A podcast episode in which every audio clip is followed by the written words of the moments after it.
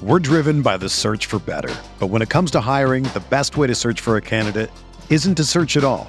Don't search match with Indeed. Indeed is your matching and hiring platform with over 350 million global monthly visitors, according to Indeed data, and a matching engine that helps you find quality candidates fast. Ditch the busy work. Use Indeed for scheduling, screening, and messaging so you can connect with candidates faster. Leveraging over 140 million qualifications and preferences every day, Indeed's matching engine is constantly learning from your preferences, so the more you use Indeed, the better it gets. Join more than 3.5 million businesses worldwide that use Indeed to hire great talent fast. And listeners of this show will get a $75 sponsored job credit to get your jobs more visibility at Indeed.com slash BlueWire. Just go to Indeed.com slash BlueWire right now and support our show by saying that you heard about Indeed on this podcast. That's Indeed.com slash BlueWire. Terms and conditions apply. Need to hire? You need Indeed. Arizona, Colorado, Indiana, Michigan, New Jersey, Tennessee, and Virginia WynnBET is now live in all of these states, and the excitement of Wynn Las Vegas has finally landed in online sports betting and casino play. From boosted parlays to live in game offs on every major sport, WynnBET gives you the tools to win. Sign up today for your risk free $1,000 sports bet. Download the WynnBET app now or visit WYNNBet.com to start winning.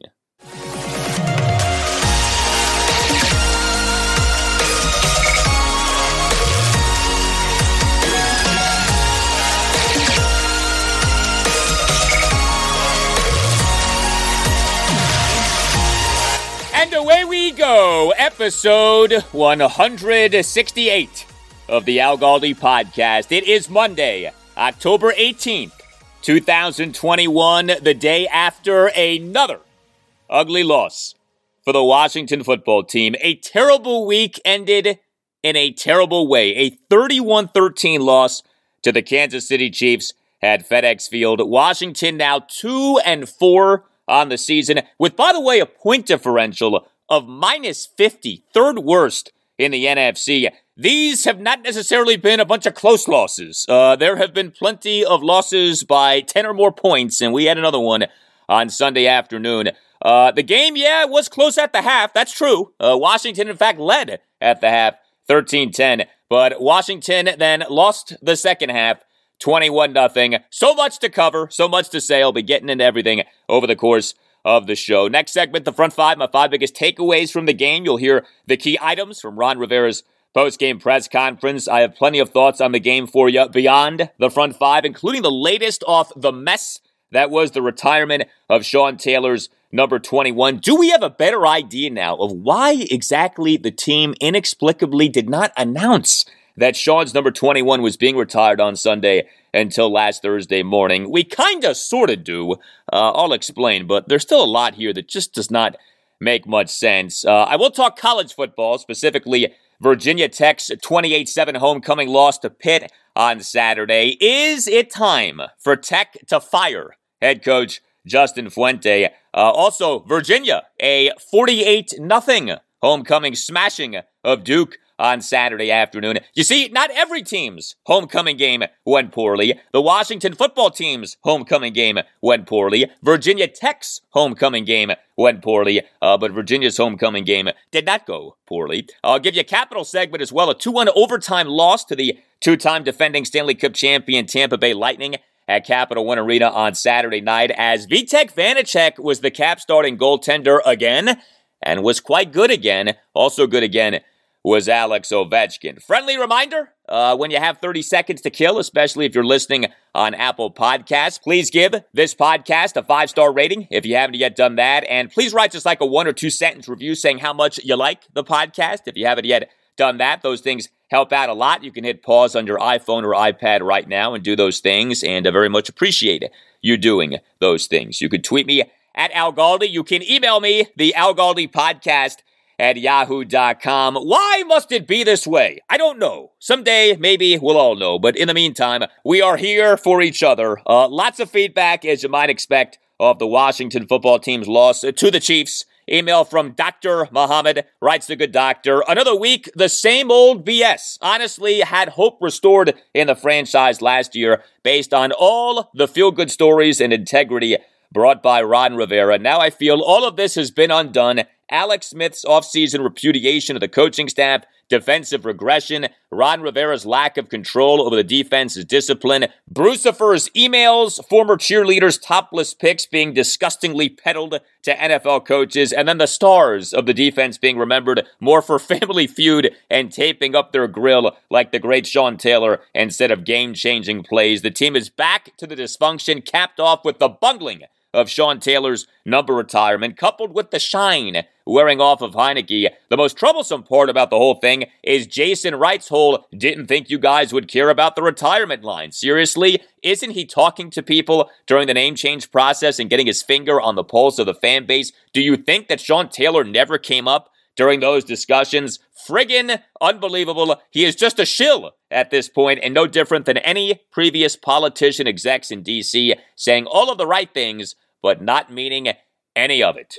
Wow, harsh words from Dr. Muhammad. I will be addressing that Jason Wright line and more a little bit later on in the show. Email from Marlon Gutierrez writes Marlon, what a disgrace of a showing for honoring Sean Taylor and then just poor tackling. Heinicke had chances to run and just stayed in the pocket to overthrow receivers. My opinion, when Heinicke tries to play it safe, that's when he seems to make his mistakes. Well, Marlon, I hope you caught my chat with Taylor Heinicke's collegiate head coach, the former Old Dominion head coach Bobby Wilder, who joined me a few weeks ago, episode 160. And one of the things that Coach Wilder revealed to us in our conversation with him was that Taylor Heinicke got a talking to about his scrambling and about needing to stay healthy. And if you listen between the lines of some of these recent Taylor Heinicke post practice Wednesday press conferences, it's very clear he has been told, you don't run unless you absolutely have to run.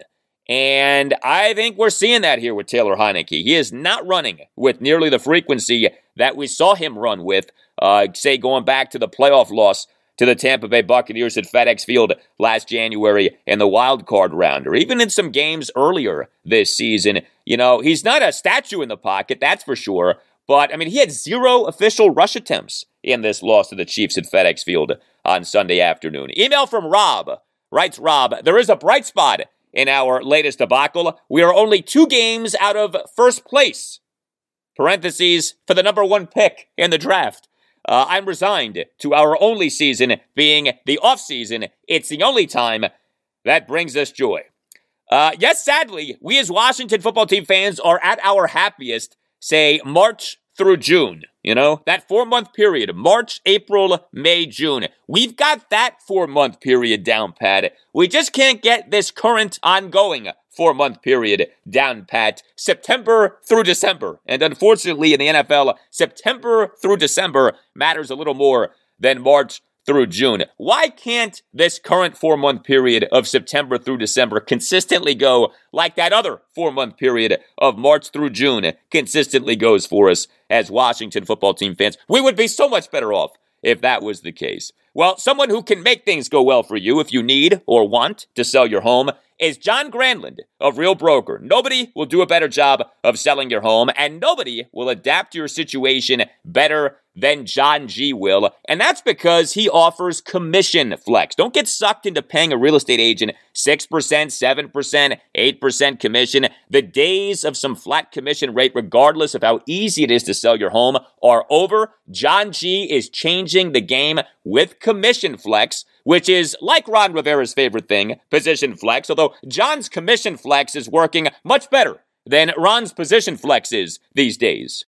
Position flex Yes, Ron, position flex. Uh, what is commission flex, you ask? Well, it's simple flexible commission rates. You see, not every house requires the same amount of work or money spent marketing. So why should you pay the same fees? It doesn't make sense. It's never made sense. If your house is going to sell in six minutes, don't pay 6%. John Granlund will put a marketing plan together for you that will maximize your home's value and help you keep more of your hard earned equity in your pocket. You see, John Granlund offers a menu of commission packages from which you can choose, including selling your home for free. Yeah, you heard that right. For free, zero commission. Some conditions do apply. But interviewing John Granlund is an absolute no brainer. He can come by your house, give you a step by step plan on what to do. to get top dollar, and maybe even more importantly, what not to do. So you don't spend needlessly, and there is never any obligation to list or sell. So if you need to sell your home and aren't sure to whom to turn, if you've been trying to sell your home and you're not satisfied with how things are going, if you're even just thinking about selling your home,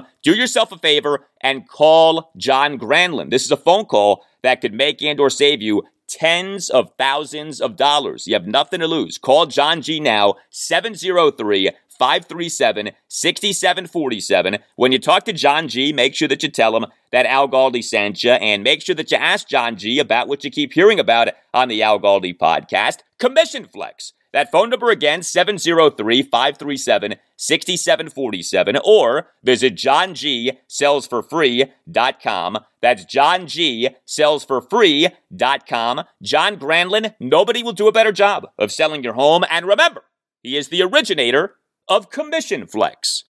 Position flex. Yes, Ron, just like Position Flex. All right, no time to waste. Time now for the front five. My five biggest takeaways from the Washington football team falling to two and four with a 31 13 loss to the Kansas City Chiefs at FedEx Field on Sunday afternoon. Takeaway number one Washington's passing game was abysmal. Uh, in a game in which Washington needed to put up points, you knew that Washington needed to score a bunch of points.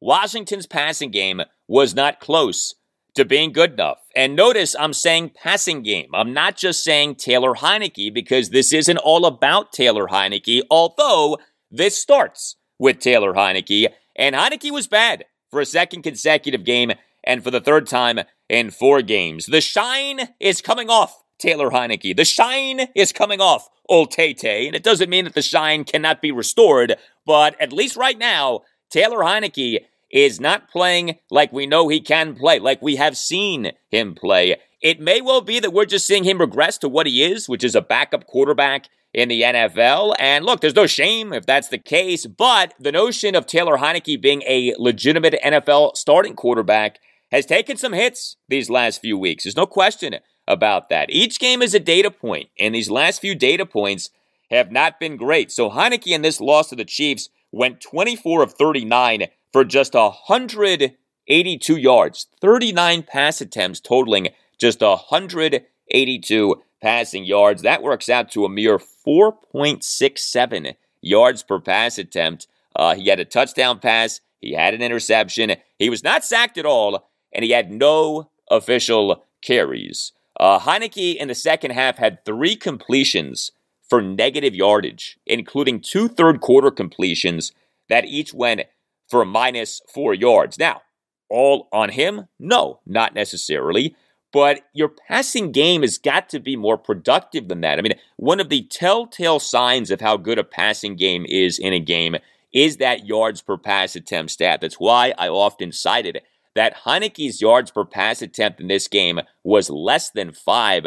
That is tough, okay? It is difficult to beat any team operating that way in the passing game, especially a team as explosive as the Chiefs. And Heinicke quarterback to Washington offense that failed to capitalize on three second quarter takeaways. I mean, think about that. As uh, shaky as Washington's defense was, and we'll get to Washington's defense, the defense did generate three second quarter takeaways, and Washington was only able to produce seven points off those three takeaways. Specific to Taylor Heinicke, he was again inaccurate on too many pass attempts. Uh, Washington's first offensive drive was the first offensive drive of the game, resulted in a first quarter three and out. Third snap of the drive, Taylor Heinicke overthrew Terry McLaurin on a third and six shotgun deep incompletion. Washington's second offensive drive resulted in Dustin Hopkins' first quarter 50 yard field goal that cut Washington's deficit to 7 3. The 10th snap of the drive, Taylor Heinicke threw way high on a first and 15 shotgun play action incompletion intended for J.D. McKissic. Uh, Washington's fifth offensive drive resulted in Antonio Gibson's second quarter loss fumble. The first snap of that drive, Taylor Heinicke way off on a first and 10 shotgun play action and completion intended for Adam Humphries. Now, Heinicke did take a shot on the play, took a hit from edge rusher Damone Harris, but still, the pass was off. Uh, Washington's 11th offensive drive, second snap of that drive on a second and three for Washington at its 32. A Taylor Heinicke shotgun pass got intercepted by defensive tackle Tershawn Wharton, who, while being blocked by Cornelius Lucas and Wes Schweitzer, leapt into the air and made the pick. That was a very impressive play by Wharton, especially considering he was being blocked by two guys in Lucas and Schweitzer. Why is it that our defensive linemen never do things like that or rarely do things like that? Jump up and deflect passes, jump up and intercept passes. Well, Wharton did that there, you know, but with Heinicke on a play like that, you got to find a throwing lane. And Heinicke was unable to do that. So, yeah, he was inaccurate again. Uh, we're seeing too much of this inaccuracy from Heinicke in recent games. But Heinicke also was failed way too often by his pass catchers, who by my count had five drops slash catches that could have been made but weren't. You know, how you define a drop is a subjective thing. There are some people say if the target can get a hand or hands on the football and doesn't make the catch, that's a drop. There are other people who are like, well, if the pass isn't picture perfect, then you can't call that a drop. However, you want to define a drop is on you. But to me, I had five plays in this game that were either basic drops or at least catches that could have been made but weren't. You go back to that first Washington offensive drive resulted in a first quarter three and out. The first snap of that drive, Dyami Brown, a drop Uh, on a Taylor Heinicke first and 10 under center, play action and completion. Washington's second offensive drive resulted in the Dustin Hopkins first quarter 50 yard field goal. The 12th snap of the drive, the snap right before the field goal, Dyami Brown failed to make the catch of what I thought was a catchable 50 50 ball from Taylor Heinicke on a third and nine deep shotgun incompletion. Washington's sixth offensive drive resulted in Taylor Heinicke's touchdown pass. The late second quarter, second and three,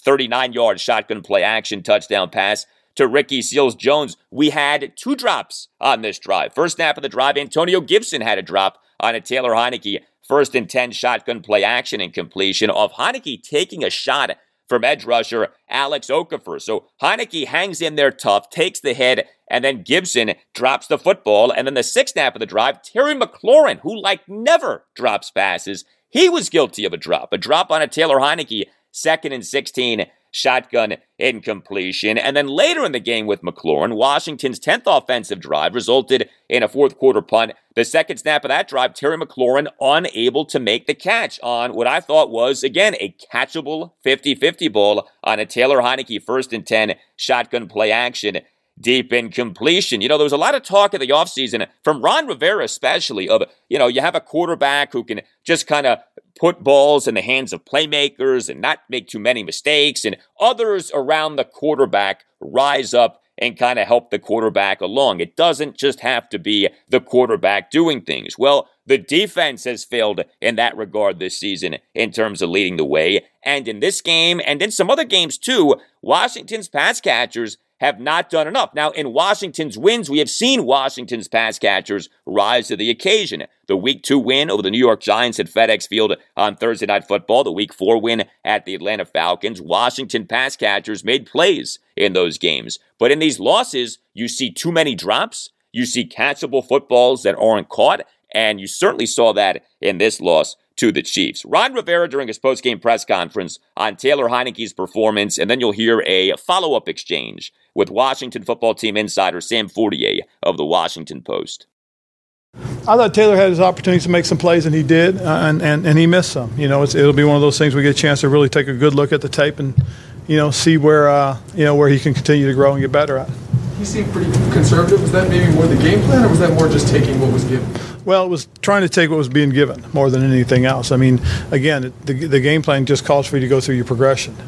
And, you know, like I said, we'll take a look. We'll see maybe did he go through some of them too quick or did he stay on one guy too long? You know, those are things that, again, he's going to continue to learn and get better with.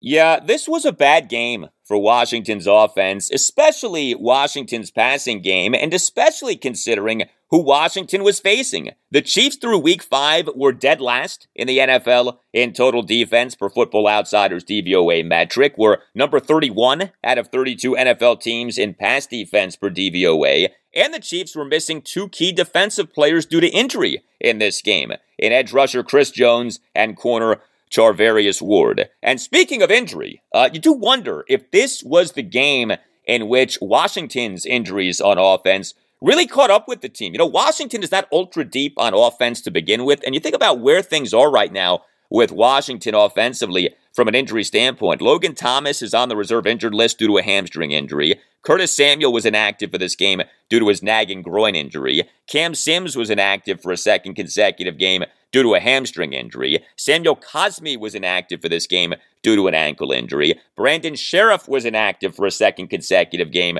due to a knee injury. Antonio Gibson, who was listed as questionable for this game due to a shin ailment, which remember is a stress fracture. Gibson revealed that on October 8th in a post practice press conference. Well, he aggravated the shin injury early in the second quarter and ended up being limited in this game. Washington, even with all of these guys healthy, isn't great offensively. Washington, without these guys, had real problems in this game. And I'm not saying this to make you feel sorry for Washington. I'm just stating this as a fact here. Like, Washington is dealing with a lot of injuries right now on offense.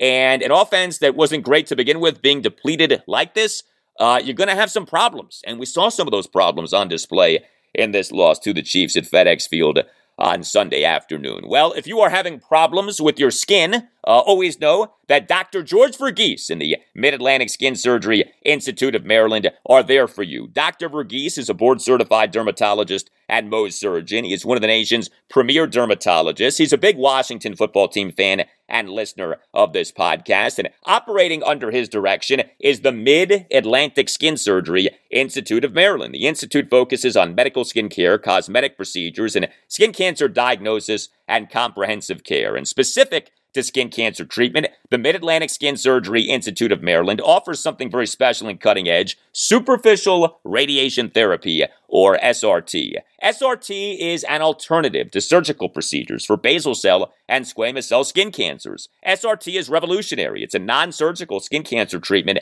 that's safe and effective. You see, having skin cancer doesn't mean having to have surgery and the downtime and side effects that go with surgery. You have options. Understand that a non surgical option in SRT is available. Dr. George Verghese and the Mid Atlantic Skin Surgery Institute of Maryland offer SRT, unlike many other dermatology practices in the area, and SRT is covered by most insurances. To find out more, call 301 396 3401. Make sure you tell them that Al Galdi sent you. That's 301 396 3401. Or visit midatlanticskin.com. That's midatlanticskin.com.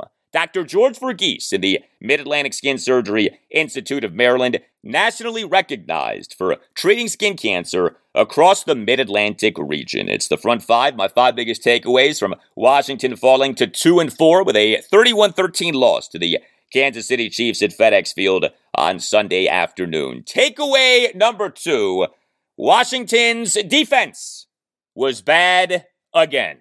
So this is now six for six. Six games this season. Washington's defense has been bad to some extent in each of those six games.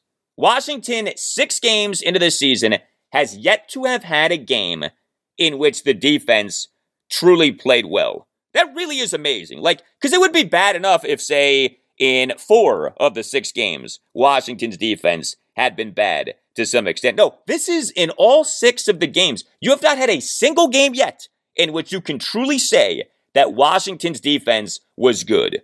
And this game was bad, really bad, even with some good things that happened in the first half. Washington ended up being shredded by Chiefs quarterback Patrick Mahomes. Mahomes finished 32 of 47 for 397 yards. Going back to yards per pass attempt, that's 8.45 yards per pass attempt. He had two touchdown passes versus two interceptions. He was sacked three times. He had three carries for 31 yards. Two drives stand out to me in particular, just in terms of Patrick Mahomes and what he did on the drives. Like there were plenty of other drives beyond these two drives that jump out but specific to Mahomes and what he was able to do. So the Chiefs' first offensive drive, 10 plays, 95 yards, resulted in running back Darrel Williams' first quarter first and goal, two yard shotgun handoff touchdown run. Ensuing extra point gave the Chiefs a 7 0 lead. Washington allowed Patrick Mahomes on this drive to go 5 of 6 for 81 yards. This was another first offensive drive for a Washington opponent this season in which the opponent scored a touchdown. Mahomes on this drive, 5 of 6 for 81 yards. He had completions of 27 20 and 19 yards. Washington blew a chance at a takeaway on this drive, as on the fourth snap of the drive, Kendall Fuller dropped an interception on a Patrick Mahomes first and 10 shotgun play action incompletion intended for receiver Tyreek Hill, who fell down and who had trouble with his footing multiple times on Sunday afternoon at FedEx Field. Also, the Chiefs' sixth offensive drive resulted in Bobby McCain's late second quarter interception. But on this drive, which started at the Chiefs' eight, Washington allowed Patrick Mahomes to go three of three for 63 yards over the first three snaps of the drive. The sixth snap of the drive and the snap right before the interception, Landon Collins faked out of his cleats in missing on an attempted tackle on tight end Travis Kelce on a Patrick Mahomes second and 15, 14 yard shotgun completion to Kelce. So you start with the great Patrick Mahomes and what he did against this Washington defense. Then you move to third down defense. Washington's third down defense was atrocious in this game. Yeah, we're back to having this conversation. Washington's defense being a special kind of bad on third downs. Washington in this game ended up allowing the Chiefs to go 11 of 17 on third downs. Washington is dead last in the NFL by miles in third down defense this season. Washington's opponents on the season now are 52 for 90 on third downs this season 57.8%. In this game, Chiefs' eighth offensive drive, 10 plays, 68 yards, resulted in Patrick Mahomes' third quarter second and goal, two yard shotgun play action touchdown pass to receiver Tyreek Hill. The ensuing extra point gave the Chiefs a 17 13 lead. How about the penalties by Washington on third downs on this drive? A snap of the drive, Montez Sweat, a killer third and 10 five yard offside penalty. Then on the next snap, Chase Young committed a third and five five yard offside penalty that was declined. Why? Because Patrick Mahomes had a third and five 13 yard shotgun completion to receiver Tyreek Hill on a jump pass. The Chiefs' ninth offensive drive resulted in running back Darrel Williams' early fourth quarter first and goal three yard I formation handoff touchdown run. Ensuing extra point gave the Chiefs a 24 13 lead. Seventh snap of the drive, the second snap of the fourth quarter, Patrick Mahomes a third and six 11 yard shotgun completion to tight end Travis Kelce on a shovel pass on a broken play on a vintage Patrick Mahomes play. Mahomes got loose in the second half and he was able to do his Patrick Mahomes type stuff. Uh, here was Ron Rivera during his post-game press conference on the difference between Washington's defense in the first half versus Washington's defense in the second half. Well, what changed the second half was the quarterback's ability to get outside the pocket and make something happen. You know, uh, he scrambled a few times. Uh, a couple times he scrambled and threw the ball downfield and made something out of it. So, you know, yeah, it did. I mean, we were able to contain him and keep him bottled up the first half and the second half. Uh, you know, unfortunately, he got out.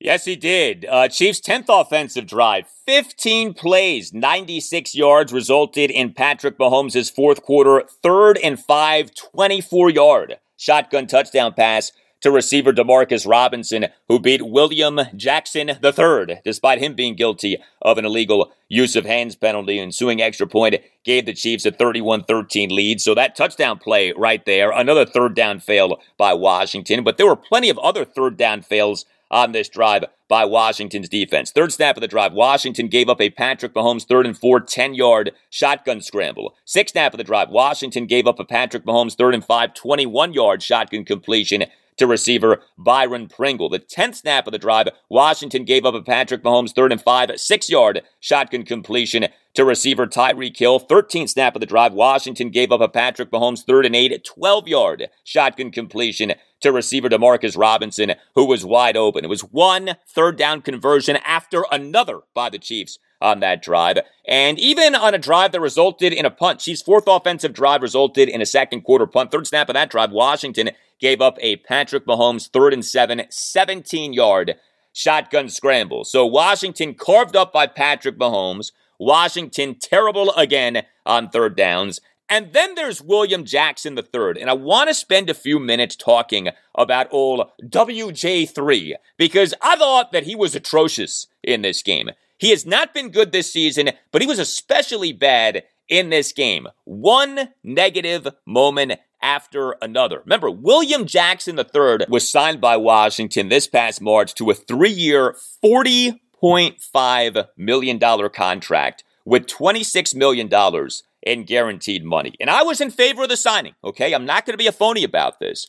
But no Washington free agent signing this past offseason featured more money in the contract than Washington's signing of William Jackson III. And so far, he has not come close to living up to that contract. The Chiefs' eighth offensive drive, 10 plays, 68 yards, resulted in Patrick Mahomes' third quarter second and goal, two yard shotgun play action touchdown pass to receiver Tyreek Hill. First snap of the drive, William Jackson III and Cole Holcomb missed on tackles on a Patrick Mahomes first and 10, 13 yard under center play action boot completion to running back Darrel Williams. The Chiefs' ninth offensive drive resulted in Williams' early fourth quarter first and goal, three yard I formation handoff touchdown run. Second snap of the drive, William Jackson the third, failing on an attempted tackle on a Patrick Mahomes first and 10, nine yard shotgun play action completion to receiver Tyreek Hill. The Chiefs' 10th offensive drive, 15 plays, 96 yards, resulted in the lowest of the low points for William Jackson III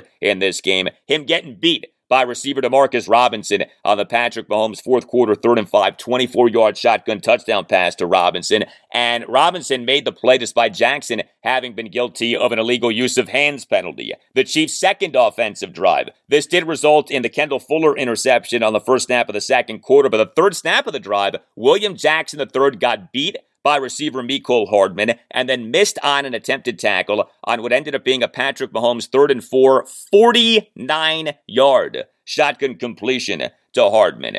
Jackson got beat in this game. Jackson's tackling was really bad in this game. It wasn't just Jackson who struggled from a tackling standpoint in this game. Uh, also on that drive that I just referenced, six snap of the drive, final snap of the first quarter, Kendall Fuller and Jamin Davis failed on attempted tackles on a Patrick Mahomes third and four, five yard shotgun completion to running back Jerick McKinnon. So it's not all on William Jackson the third, but he's the biggest money man in Washington secondary, and Jackson has not been good so far this season. You know, you think about Washington's offseason, the three biggest free agent signings by Washington this past offseason have all been whiffs so far this year. William Jackson III, Curtis Samuel, and Ryan Fitzpatrick. And in the cases of Samuel and Fitzpatrick, obviously it's more about injury than it is ineffectiveness. In the case of Jackson, though, it's really about ineffectiveness. He just has not been very good. And it's funny with this Washington defense because it did generate three second quarter takeaways on Sunday. You know, the defense did pressure Patrick Mahomes. Washington finished with three sacks and 10 quarterback hits, but in no way can you say that the defense played well. I mean, the Chiefs had 499 total net yards of offense. The Chiefs went 11 of 17 on third downs. Enough said. The defense for Washington did not play well on Sunday afternoon. Six for six in each game so far this year. The Washington football team defense has been bad to some degree. And it's frustrating with this defense because you think about this defense, right? Washington has spent a first round pick on a defensive player in each of the last five NFL drafts, right? I mean, it really is something, but it's true. 2017, Jonathan Allen. 2018, Daron Payne. 2019, Montez Sweat. 2020, Chase Young. 2021, Jamin Davis. Washington has spent a first round pick on a defensive player in each of the last five NFL drafts, and yet still, the defense is bad. Washington has spent significant free agent money on defensive backs in free agency over the last three off seasons. Landon Collins in 2019, Kendall Fuller in 2020, William Jackson III in 2021, and yet still, Washington's defense is bad. Washington has two accomplished defensive coaches in head coach Ron Rivera and defensive coordinator Jack Del Rio, and yet still, Washington's defense is bad. It drives you nuts. Makes you wish that you could take legal action for the harm being caused to you as a Washington football fan. Well, a law firm that is ready to represent you if you have been wronged, not so much as a football fan, but elsewhere in life, is Paulson and Nace. Paulson and Nace handles complex personal injury, medical negligence, and wrongful death cases. The services of Paulson and Nace are available in D.C., Maryland, and West Virginia. Paulson and Nace is a family law firm. The Naces are DMV through and through. Big Washington football team fans. Paulson and Nace has decades of experience trying cases to jury verdicts and fighting for those injured through no fault of their own. Barry Nace and Chris Nace are both past presidents of the DC trial lawyers. Matt Nace is a member of the board of the DC trial lawyers and has just tried two cases in DC. Look, I've known the Naces for 25 plus years. These are good people and smart people who are excellent at what they do. Paulson and Nace has recovered millions of dollars for the sick and injured. It's very simple. If you have a case, contact Paulson and Nace. If you feel as if you've been wronged, if you have a complex personal injury, medical negligence, or wrongful death case, or you think that you may have one but aren't sure, call Paulson and Nace and schedule a, no obligation appointment. Yes, you are obligated to nothing. You can call Paulson and Nace at 202 902 7611. That's 202 902 7611. When you call, make sure that you tell Paulson and Nace that Al Galdi sent you. Schedule a no obligation appointment by calling 202 902 7611. Paulson and Nace, when tragedy happens, let their family take care of yours. It's the front five, my five biggest takeaways from Washington falling to 2 and 4 with a 31 13 loss to the Kansas City Chiefs at FedEx Field on Sunday afternoon. Takeaway number three health and ball security now are even bigger concerns for Antonio Gibson. Uh, so, Antonio Gibson was listed as questionable for this game due to this shin ailment that he's dealing with. And remember, with this shin ailment, uh, it is a stress fracture. Gibson revealed that to us on October 8th in a post practice press conference. Well, Gibson in this game against the Chiefs aggravated the shin injury early in the second quarter, ended up being limited in terms of playing time in the game. Uh, the snap counts are not yet out as of the taping of this podcast, but the snap counts should be out early Monday morning. Uh, but Gibson in this game finished with 10 carries for 44 yards, but he also had a lost fumble. Uh, finished with two receptions for zero yards on three targets, including a drop. Uh, Washington's fifth offensive drive, third snap of the drive, Antonio Gibson, a lost fumble on a first and 10, one yard shotgun handoff run. The ball was recovered at the Washington 34. Now, what's ironic about that play is that the snap right before that was Gibson's best run of the game, a second and 10, 15 yard under center handoff run. But here we are now, another big lost fumble by Antonio Gibson in a Washington loss this season. 2016 loss to the Los Angeles Chargers at FedEx Field in week one. Gibson, a lost fumble on a first and 10 under center handoff run for no gain, giving the Chargers a first and goal at the three, with Washington nursing a 16 13 fourth quarter lead. You know, kind of gets forgotten. Washington was up by three in the fourth quarter of that game against the Chargers. Gibson commits a lost fumble. Ensuing Chargers offensive drive results in Justin Herbert's fourth quarter third and goal, three yard shotgun touchdown pass to receiver Mike Williams. Ensuing extra point gives the Chargers a 2016 lead, and that ends up being the final score of the game. So Gibson has another lost fumble in this game against the Chiefs at FedEx Field on Sunday afternoon. He does have some good moments, like I mentioned, that 15 yard run. Uh, Washington's second offensive drive resulted in Dustin Hopkins' first quarter 50 yard field goal. First snap of that drive, Antonio Gibson had a first and 10, 8 yard under center handoff run. Two snaps later, Antonio Gibson, a third and one, 3 yard shotgun handoff run. Washington's fourth offensive drive resulted in Dustin Hopkins' second quarter 43 yard field goal. Fifth snap of the drive, Antonio Gibson, a third and one, two yard shotgun handoff run. But you also had the drop by Antonio Gibson. Uh, the drop came on Washington's sixth offensive drive, which did result in the Taylor Heinicke late second quarter, second and three, 39 yard shotgun play action touchdown pass to Ricky Seals Jones. First snap of the drive, Antonio Gibson, a drop on a Taylor Heinicke first and 10 shotgun play action and completion. So with Gibson, A, the shin thing is not going away. B, now you really have to start to wonder about these lost fumbles. Again, two costly ones in Washington losses this season. And C, Gibson has had a bit of a problem with drops. Uh, that drop that he had on Sunday, not the first drop that he's had this season. You know, I'm like a lot of people. I want to see Antonio Gibson, the former combo running back receiver at Memphis, be more of a force in the Washington football team's passing attack, but he's got to earn that. He's got to earn that with his pass protection, and he's got to earn that with catching the football. And Antonio Gibson has been guilty of too many drops so far this season. So, injury concern and ball security concern for Antonio Gibson right now. Takeaway number four J.D. McKissic was Washington's offensive MVP. We finally arrive at a positive in the front five. Uh, I love what we saw from J.D. McKissic in the loss to the Chiefs at FedEx Field on Sunday afternoon. McKissic had eight carries for 45 yards and eight receptions for 65 yards on 10 targets. Uh, Washington's second offensive drive resulted in the Dustin Hopkins first quarter 50 yard field goal. Four snap of that drive, Taylor Heinicke first and 10, nine yard shotgun completion to J.D. McKissic. Fifth snap of the drive, J.D. McKissic, a second and one, five yard under center handoff run. Uh, Washington sixth offensive drive, the one that resulted in the Taylor Heinicke touchdown pass to Ricky Seals Jones. The seventh snap of the drive and the snap right before the first half two minute warning. Taylor Heinicke, a third and 16, 16 yard shotgun completion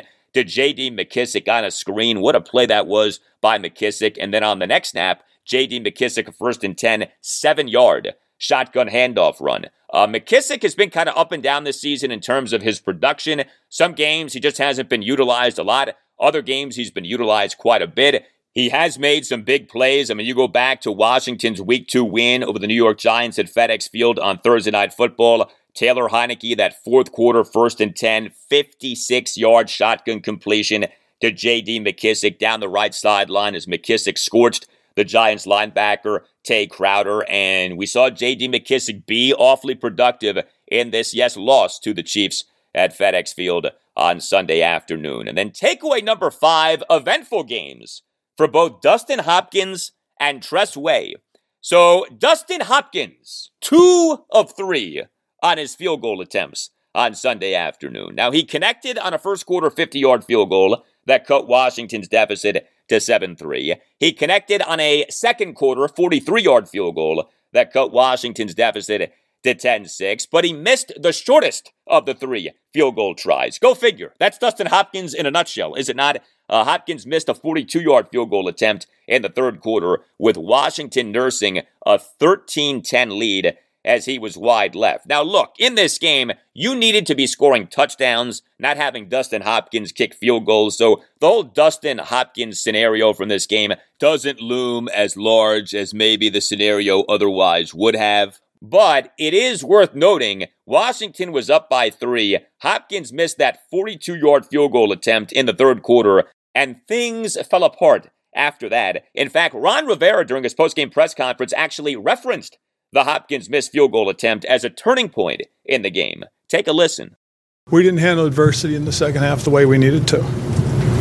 Okay. Um, we missed a kick, and we had a chance to bow our neck, and we jump off sides. You know, we, we, we can't do those things. You know, this game is, is too finite. Uh, and when you give teams opportunities, especially really good teams, they'll take advantage of it.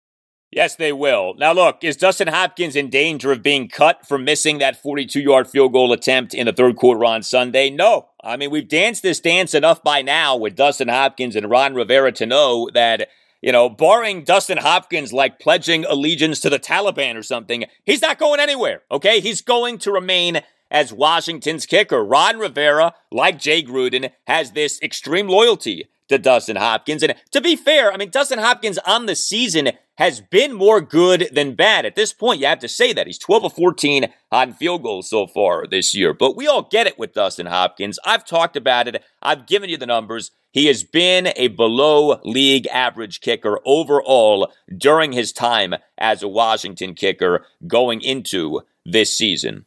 Uh, and then there's Tress Way on Sunday. So Tress Way over four punts averaged 58 yards per punt and 44 net yards per punt. But it was an eventful day for Tress Way. So he had a first quarter 66 yard punt that went out of bounds at the Chiefs' five. Excellent punt by Way, although the ensuing Chiefs offensive drive was a 10 play, 95 yard drive that resulted in running back Darrel Williams' first quarter, first and goal, two yard shotgun handoff touchdown run. Ensuing extra point gave the Chiefs a 7 0 lead. Way had an early second quarter 60 yard punt but that got returned for 31 yards by Chiefs receiver Mecole Hardman. Ensuing Chiefs offensive drive resulted in kicker Harrison Butker's second quarter 52 yard field goal for a 10 3 Chiefs lead. Way had a third quarter 55 yard punt, but that got returned for 25 yards by Hardman, and Way on the play committed a penalty, a 15 yard low block penalty, and the ensuing Chiefs offensive drive resulted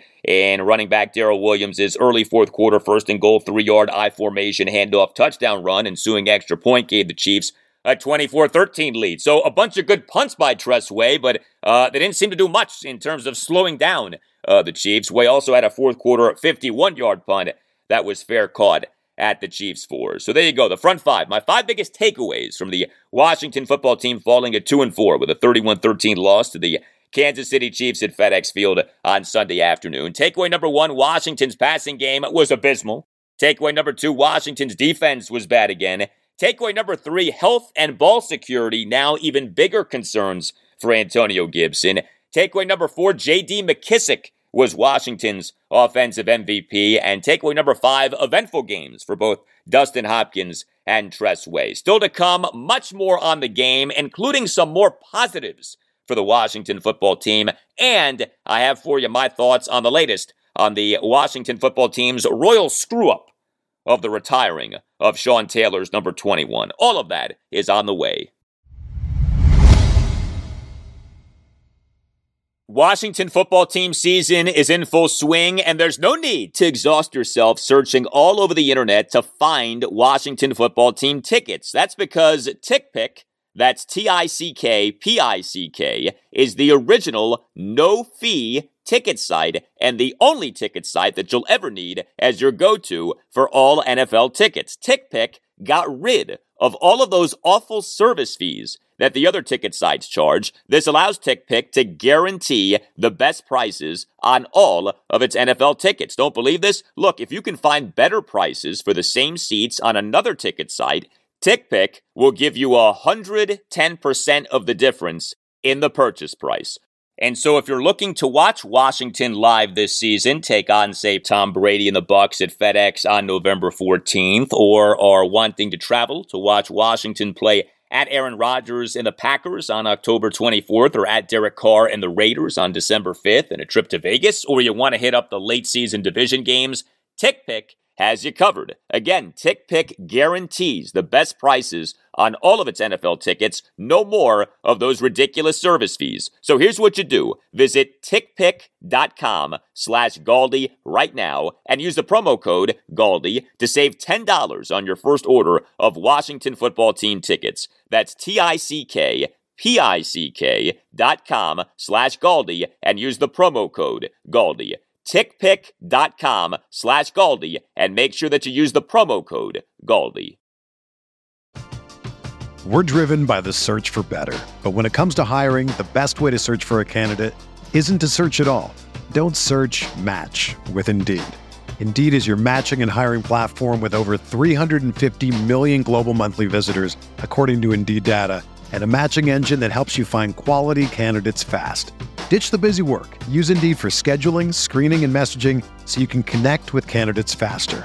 Leveraging over 140 million qualifications and preferences every day, Indeed's matching engine is constantly learning from your preferences, so the more you use Indeed, the better it gets.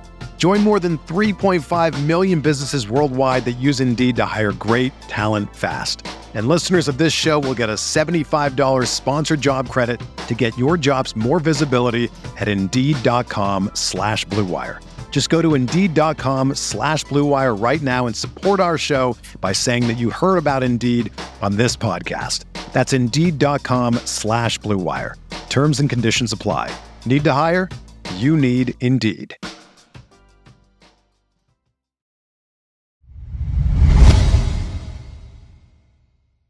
The Washington football team is 2 and 4, a 31-13 loss to the Kansas City Chiefs at FedEx Field on Sunday afternoon. This is a special Washington football team post-game installment of the Al Galdi podcast. Although I will talk about things beyond the Washington football team, my thoughts on what went down on Saturday for Virginia Tech and Virginia football and the Capitals are coming up. But right now, more on Washington's loss to the Chiefs. Here was Ron Rivera during his post-game press conference on his post-game message to his players. Well, I think the message to the guys more than anything else is, you know, we have to handle adversity. You know, we, we, we got to play two halves of football. We played a good first half. We didn't uh, play a good enough second half to give ourselves a chance to win. But we've got to be able to handle the mistakes, correct the mistakes, and just keep going forward. Um, the truth is, uh, you know, what is this sixth game? We've got a few more left to play, obviously, but we uh, got to shake this one off, learn from it, and then get ready for next week. It's all we can do. Yes, it is. 11 games left in Washington's regular season. The record is 2 and 4. The record at times feels like 0 and 6. It has been an aggravating season for us as Washington football team fans so far. It obviously has been a super ugly last 7 days in terms of all of the things that have been out there with this franchise. Washington will be at the Green Bay Packers this Sunday afternoon at 1. The Pack improved to 5 and 1, a 24-14 win at the Chicago Bears on Sunday afternoon. So two and four very easily could become two and five.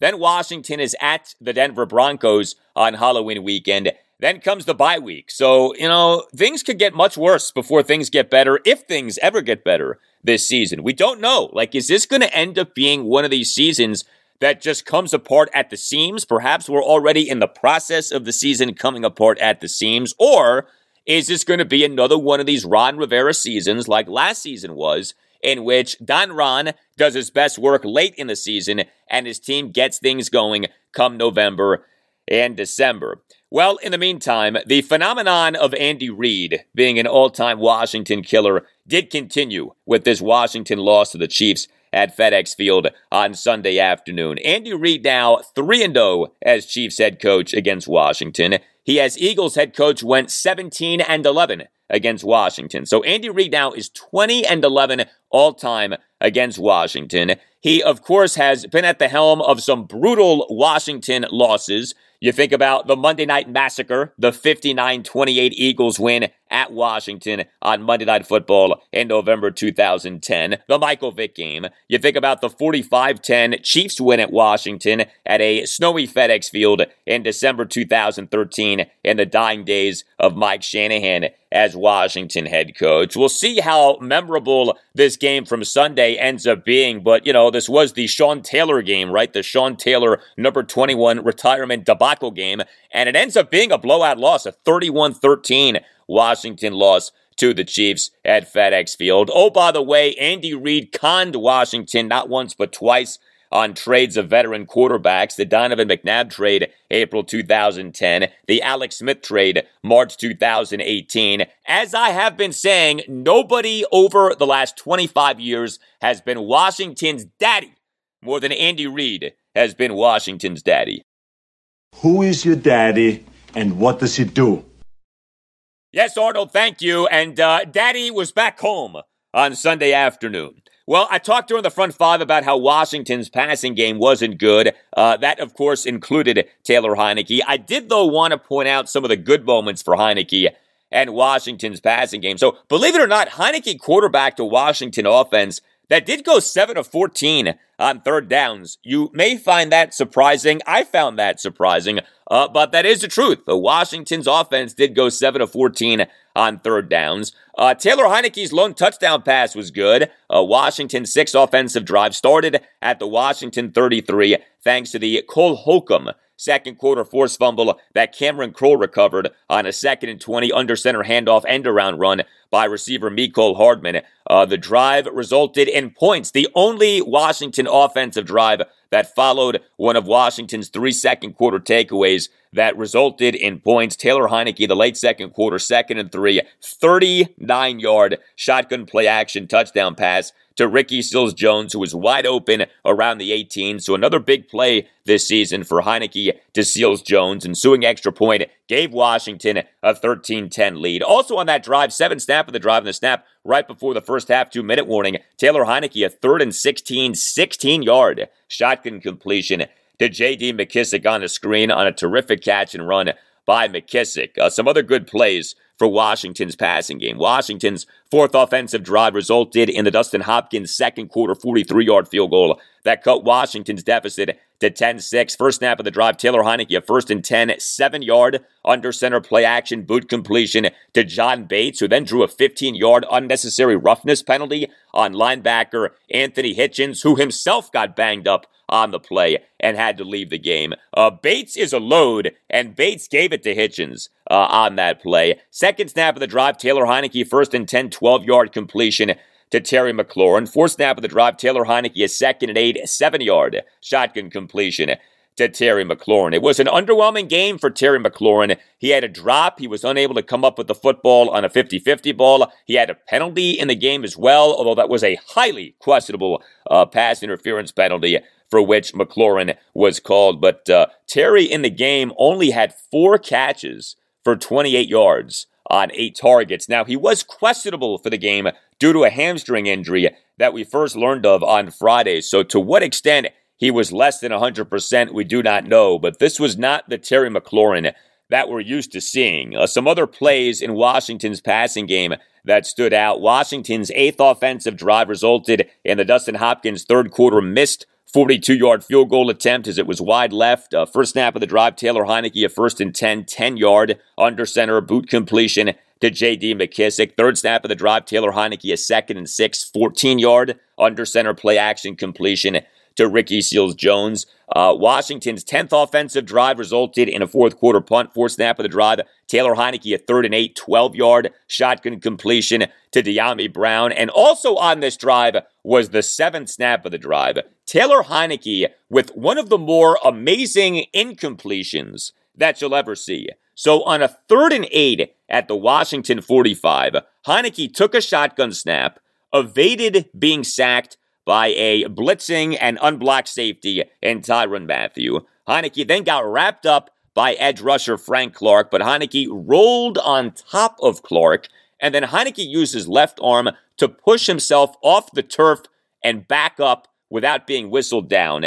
And then Heinicke somehow evaded being sacked by Clark again and by defensive tackle Jarran Reed before getting off a throw for an incompletion while being taken down by Reed. I mentioned this earlier in the show. Taylor Heinicke did not have an official rush attempt in this game, but that's not to say that he didn't use his legs at all. And he certainly used his legs and his arms and everything else on his body uh, on that play. Again, it was an incompletion, but it was one of the more amazing and impressive incompletions that you'll ever see. Heinicke is elusive, he is evasive, and I would put his escapability up there with just about any other quarterbacks in the NFL. Like, is he as fast or dynamic as a runner as, say, Lamar Jackson? No, I'm not saying that.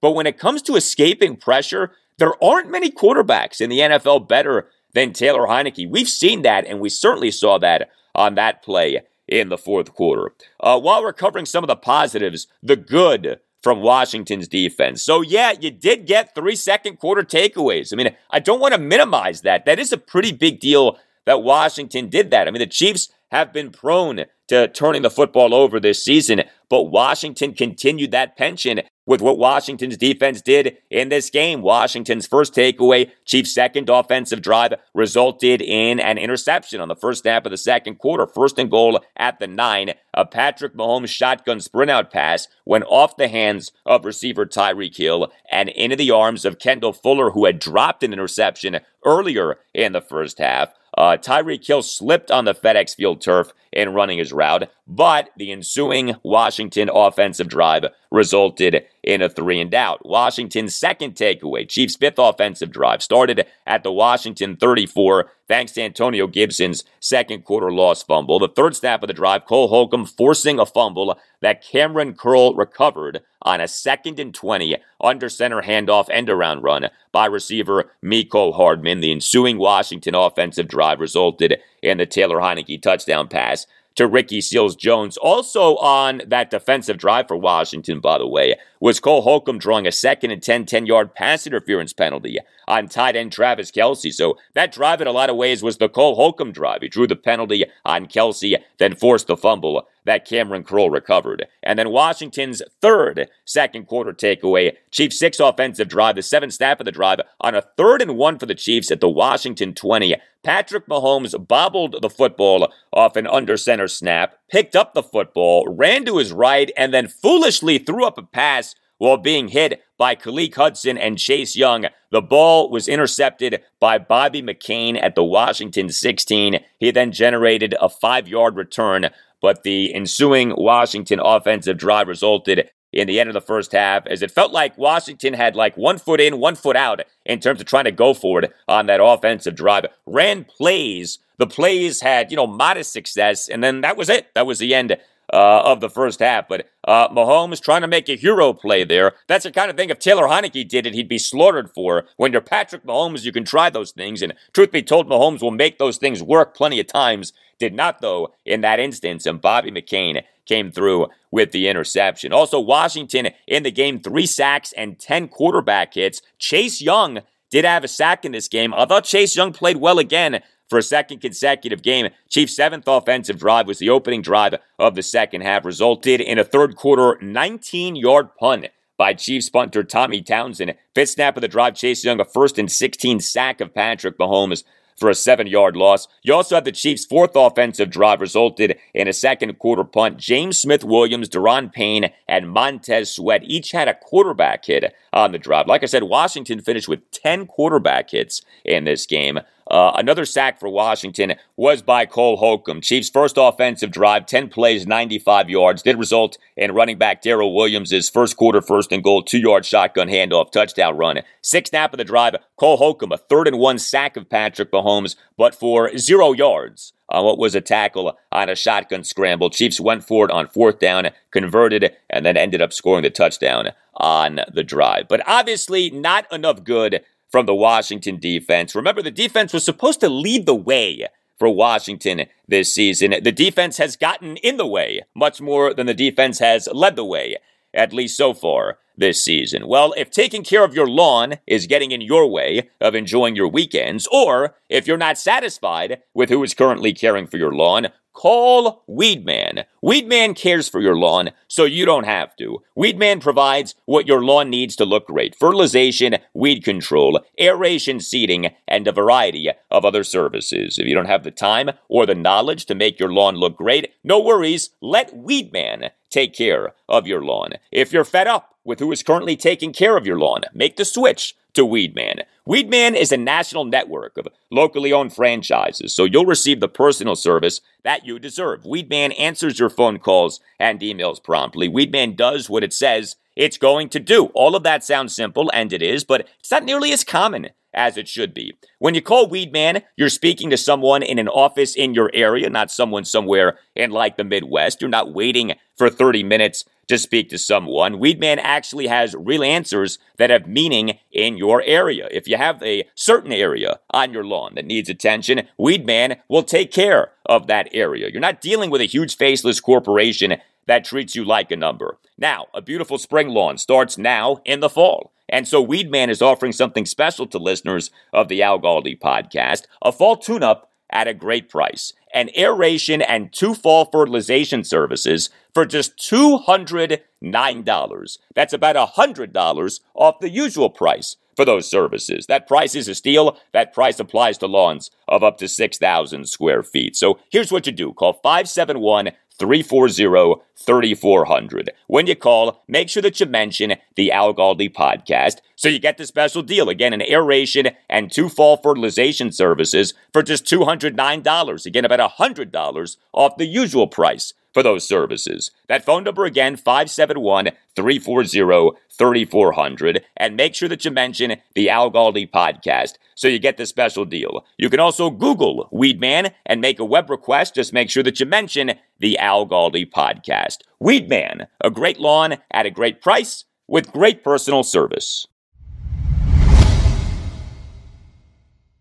All right, one more item from the Washington football team falling to 2 and 4 with this 31-13 loss to the Kansas City Chiefs at FedEx Field on Sunday afternoon. And that item is the Sean Taylor number 21 retirement debacle. So the retirement went through at halftime of the game. Of Washington, of course, incredibly having not announced that it was retiring Sean's number 21 at this game until last Thursday morning, a mere three days before the game. Official paid attendance for the game ended up being a mere 51,322. Ain't no way that there were 51,322 people at that game. So Washington at best got a minimal bump. Uh, Washington through week five was dead last in the NFL in both average attendance at home games this season and in percent capacity filled at home games this season. Washington's average attendance at home games this season had been 51,002 people per game. The official paid attendance for Sunday against the Chiefs again was 51,322. So again, a minimal bump at best. Uh, did you see also the photo up that made the rounds on social media? This is unbelievable. So at halftime was when Sean's number 21 was retired.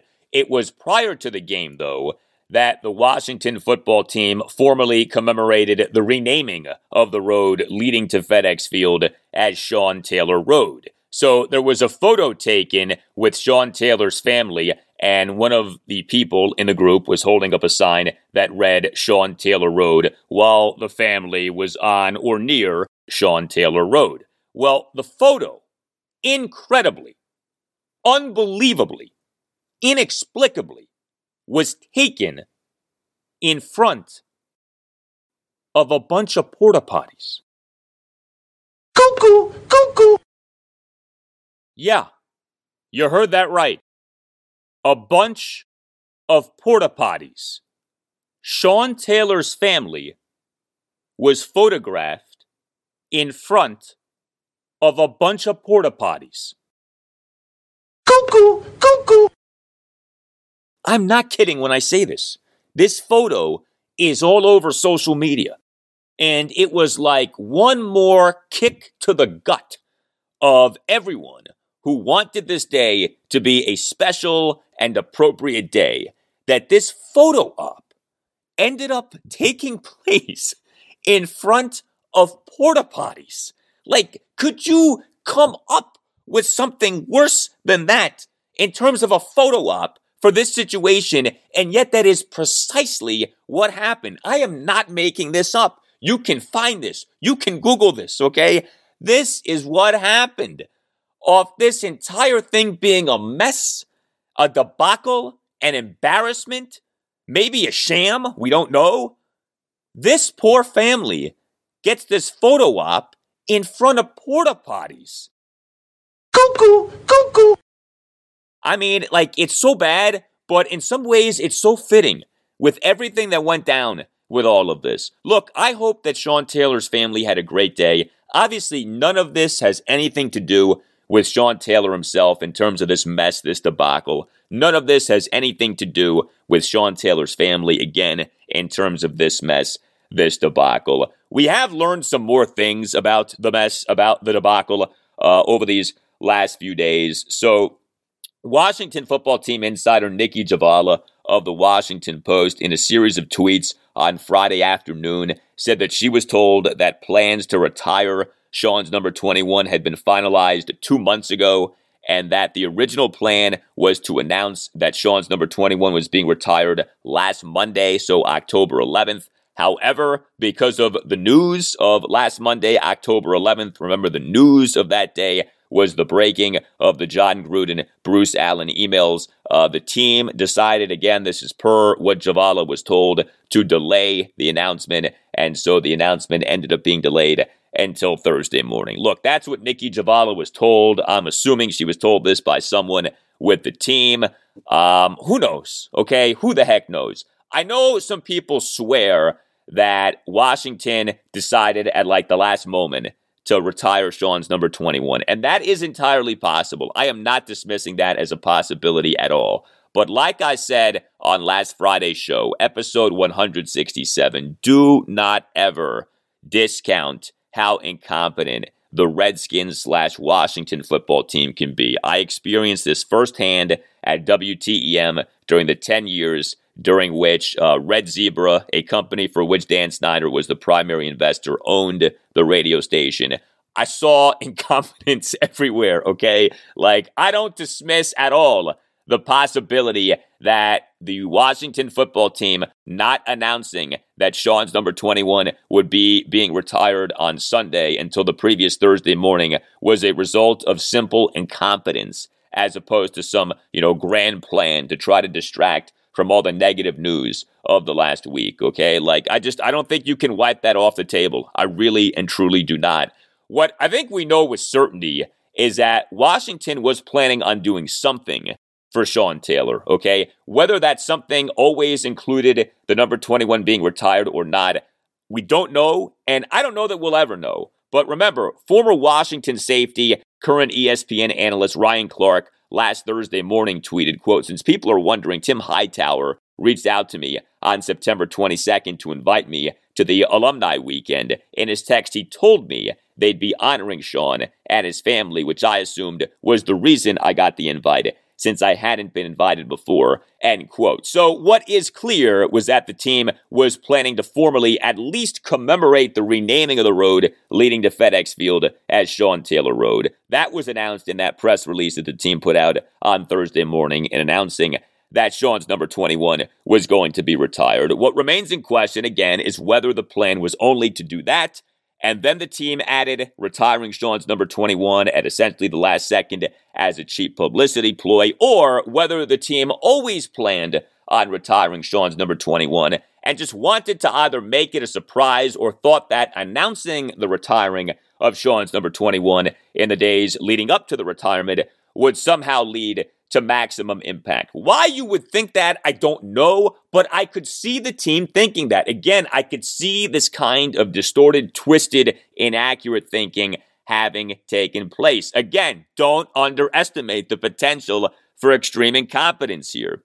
Uh, I still go back to what Washington football team president Jason Wright said in his uh, president's brief column that came out last Thursday night. Quote, We thought that saving the news for a game week reveal was the best way to focus the message on Sean and his legacy. We didn't realize that so many of you wanted to make a trip to FedEx Field to be present for this moment. A true lack of understanding of what you, the lifeblood of this franchise, needed to mourn our collective loss and celebrate Sean's legacy. End quote. Again, it's possible Jason Wright is taking a bullet here for Dan Snyder. Okay, that is a possibility. However, it's also possible that Jason Wright just screwed this up. I talked about this on last Friday's show. Jason Wright, for all of his intellect and for all of the things he has going for him, isn't from here.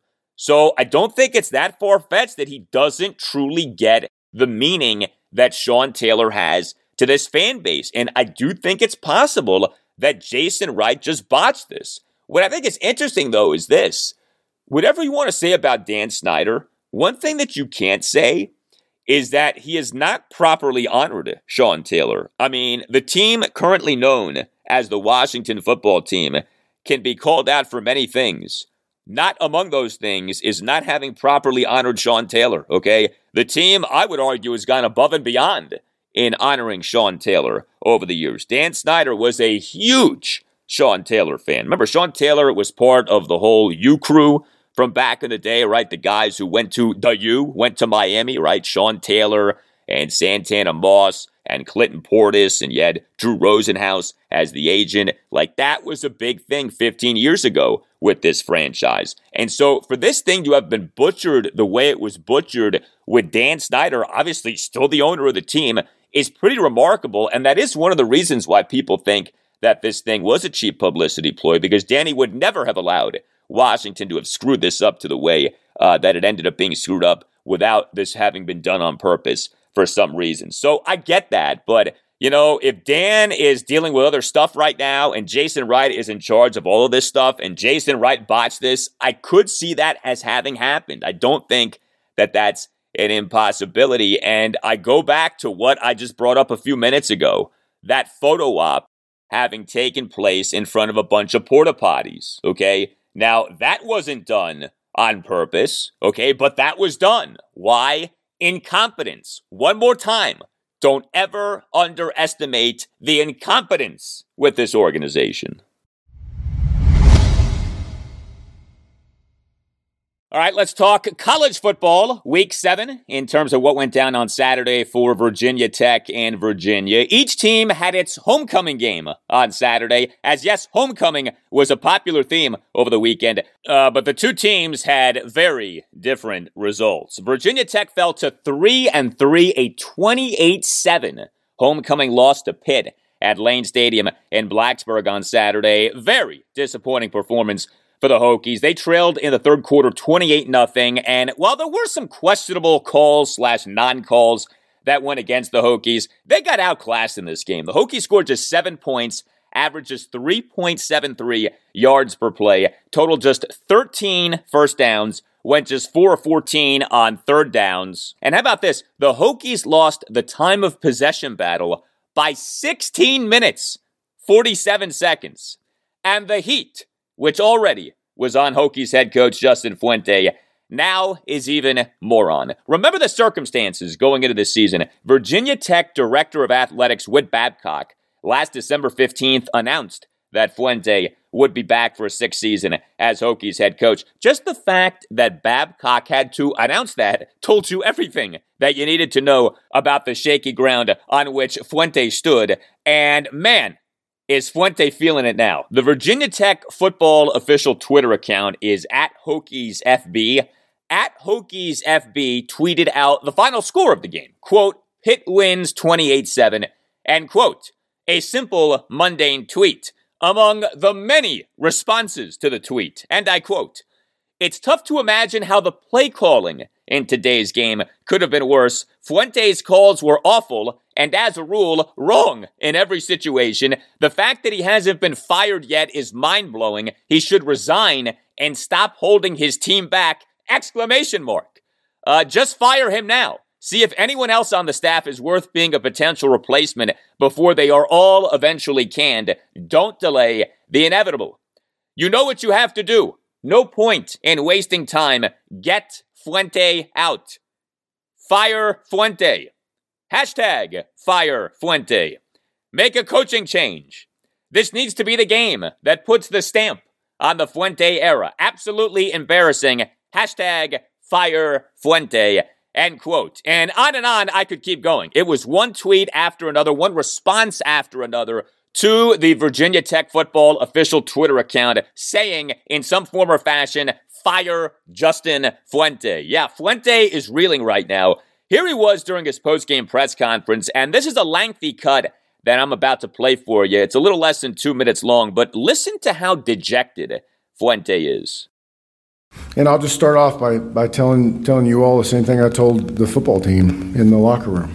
I mean, it's my responsibility and it's my job to get us to play as good as we can play, whatever that level is.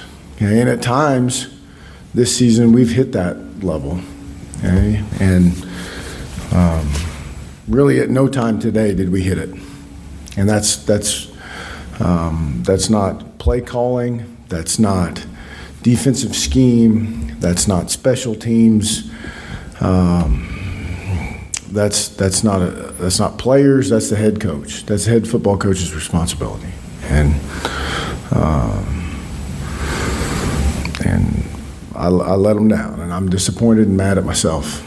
And I do believe that that you know the bottom line is we should whatever the, the top level of ability for a football team is, it's it's your job as coach to try and maximize it. And you know, as you go through the season, like it's not always you get better as the season goes along. As you go through the season, you get you lose guys or or get guys back or whatever, and it kind of ebbs and flows. But the bottom line is that's that's my job is to get us to play to the best that we can play, whatever that is. And we fell short of that in every manner today, and that's that lies squarely at at, uh, at my feet. So, um, again, I'm not trying to. Uh, again, I, I, hope Pat knows that I'm not trying to take away from their effort and what they did. I'm just saying, um, man, I failed our football team today, and it bothers me. Man, it's not often that you hear a Power Five conference head coach talk like that. I mean, good for Fuente for pointing the finger of blame at himself. But, you know, the late John Thompson used to have a saying regarding what Fuente just did right there. Coach Thompson would say this during my time working with him at 980. The saying was essentially when a coach starts saying that it's his fault, pretty soon his bosses believe him. Yeah, this is really starting to feel like it could be it for Fuente as Hokies head coach. We'll see. It's so funny though because the Virginia Tech football season got off to such a great start, right? That 17-10 win over then number 10 North Carolina in Blacksburg on September 3rd, but things have not gone well for the Hokies since then. What's especially interesting about this 28-7 loss to Pitt on Saturday is that Tech actually did a pretty good job on Pitt quarterback Kenny Pickett. Uh, Pickett through week six was number one in the FBS and ESPN's total QBR at 90.2, but Tech actually held Pickett to just 203 yards on 37 pass attempts, 5.49 yards per pass attempt. Now, Pickett did have two touchdown passes versus no interceptions, was sacked just once. Andy had a touchdown run. Uh, so it's not like Tech did an awesome job on Pickett in every facet of the game. But by and large, you take that if you're a Hokies fan. Kenny Pickett throwing for just 203 yards on 37 pass attempts. What Tech did not do in this game defensively was stop the run. Uh, Tech allowed Pitt running back Israel Abanikanda to have 21 carries for 140 yards, 6.67 yards per carry.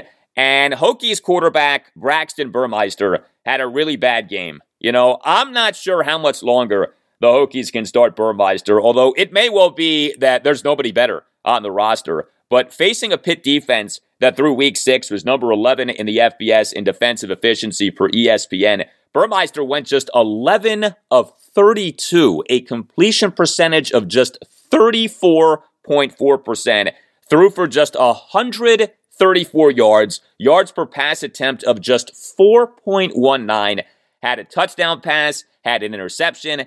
He got sacked three times. Uh, Tech's running game wasn't very good. Running backs Raheem Blackshear, Malachi Thomas, and Jalen Holston combined for 18 carries for just 69 yards, 3.83 yards per carry. Things are not great for the Hokies right now. Next up for them, home to Syracuse this Saturday afternoon at 12:30. Conversely, things are going quite well for Wahoo Wah right now. Uh, Virginia improved to 5 and 2, a 48 nothing homecoming blasting of Duke at a rainy Scott Stadium in Charlottesville on Saturday afternoon. The Cavaliers won their third consecutive game, improved to 3 and 2 in the ACC off an 0 and 2 start in conference play, and recorded their first shutout in an ACC game since a 31 0 win over Maryland in October 2008. That is a ways ago.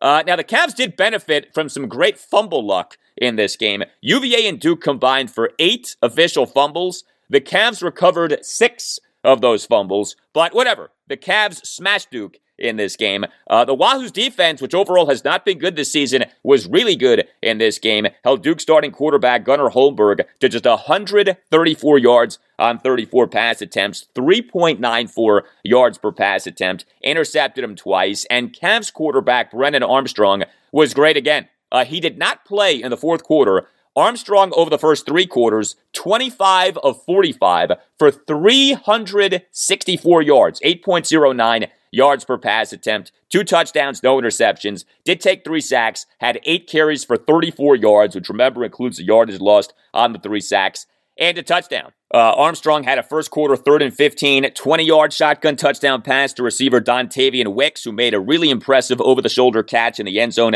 on a great throw by Armstrong. Wicks finished with seven receptions for 125 yards and a touchdown on nine targets. Armstrong had a second quarter third and goal, 70 yard shotgun scramble touchdown run on which he pulled a Taylor Heinicke and scored via headfirst dive at the front left pylon. And Armstrong had a late second quarter second and goal, 70 yard shotgun touchdown pass to tight end and Oklahoma State graduate transfer Jelani Woods. Brennan Armstrong this season is number one in the FBS in passing yards at 2,824, is number 33 in the FBS in ESPN's total QBR at 70.1, and he has 19 touchdown passes versus six interceptions. Armstrong is legitimately having one of the best seasons that any Virginia quarterback has ever had. Head coach Bronco Mendenhall during his postgame press conference on Armstrong.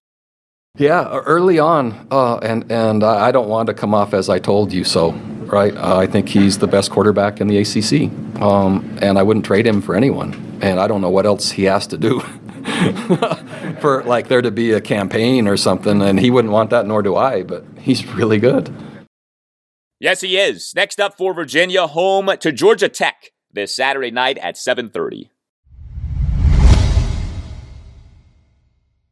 We had a big game for the Capitals at Capital One Arena on Saturday night. A matchup with the two time reigning defending Stanley Cup champion Tampa Bay Lightning. Uh, the Caps lost, but in overtime, so they got a point. Fell to 1 0 1 with a 2 1 overtime loss to the Lightning. Caps lost on a goal by Steven Stamkos with just 14.2 seconds left in overtime. Uh, this was a good hockey game, although this was a frustrating hockey game from a Caps perspective, Caps went 0 for 4 on the power play, failed to capitalize on the Lightning committing four minors to the Caps one. Caps total just one shot on goal on each of their first two power plays. But the most notable aspect of this game to me, if you're a Caps fan, is that the Caps started Vitek Vanecek and not Ilya Samsonov at goaltender for a second time in as many games this season. This really has become undeniable. The Caps are sending a message to Samsonov to shape up. Uh, he has been inconsistent both on and off the ice. Vanecek does have the lower ceiling, but he has been a far more reliable player and person. And so Vanecek has been the Cap starting goaltender in each of their first two games, including this big game against the Lightning. I mean, that's quite the message. Big game against Tampa Bay, albeit in the second game of the regular season. And Vanecek and not Samsonov gets the nod of Vanecek and not Samsonov getting the nod in the regular season opener. And Vanecek was good for a second consecutive game. He stopped 22 of the 24 shots on goal that he faced, but there was more to his performance than just that. The Caps in this game got bludgeoned by the Lightning in terms of high danger shot attempts. The Caps per natural stat trick had one even strength, high danger shot attempt to the Lightning's 15. Yes, the Lightning had 15 even strength, high danger shot attempts to the Caps one in this game per natural stat trick. Vanecek per natural stat trick stopped all eight of the high danger shots on goal that he faced, stopped four of the five medium danger shots on goal that he faced, and stopped nine of the ten low danger shots on goal that he faced. But for comparison's sake, the Lightning's goaltender, Andrei Vasilevskiy, per natural stat trick, faced just two high danger shots on goal the entire game. He stopped both of them. Caps head coach Peter Laviolette during his post-game press conference on Vanecek. He's certainly done his job. You know, he gives us a chance to win, and he's made some big saves. Um, you know, I thought it was a little bit quiet for him in the first period, but then in the second period, he had to make some saves. Um, it's we played a good team tonight, you know, and so they got a lot of firepower, and so that with that, you know, you're going to have to throw in a good game. I thought he did. Yes, he did. Love what we've seen from Vanecek so far. Vanecek in the Cap season opening 5 1 win over the New York Rangers at Capital One Arena last Wednesday night stopped 23 of the 24 shots on goal that he faced. Now, also in that game was Alex Ovechkin having two goals and two assists. This despite him having been a game time decision due to a lower body injury that was suffered in the Caps preseason ending 5 3 win over the Philadelphia Flyers at Capital One Arena on October 8th. Well, Ovi was back at it on Saturday night. He scored an even strength goal, 1851 into the second period, had a game high eight shots on goal, and had a game high 14 total shots. Ovechkin has looked great so far this season. Laviolette during his post-game press conference on Ovechkin. Really good. Um, you know, he's certainly moving better, and um, you know, you, you can tell that he's had a good training, good summer, good training camp, and everything was just a little bit off um, last year. Still had a good year last year, but you can see the jump in him this year, and he just looks looks like he's moving better. And um, when you're moving better, you're getting to spaces and you're finding finding plays. You know, goals last game that he scored where he's beating people to the inside and getting inside position and um, getting a shot off. So he looks good. You got to give some credit to his line mates too. Kuzi's been outstanding, and Tom is Tom's Tom. He's a he's the bull on the line. He does a real good job.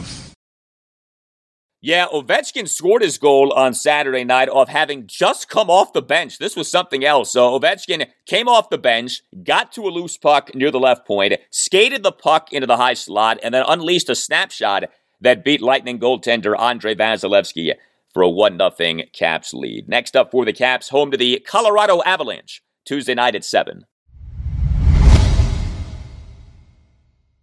All right, that will do it for you and me for now. Keep the feedback coming. You can tweet me at Al Galdi. You can email me, the Al Galdi podcast at yahoo.com. Tuesday show, episode 169, will feature much more fallout from the Washington football team falling to 2 and 4 with a 31 13 loss to the Kansas City Chiefs at FedEx Field on Sunday afternoon. We'll have Ron Rivera's day after the game press conference to unpack. Now, remember, uh, Don Ron was quite testy the previous Monday. How might he be on this Monday? We'll see. Have a great rest of your Monday, and I'll talk to you on Tuesday. Man, I failed our football team today, and it bothers me.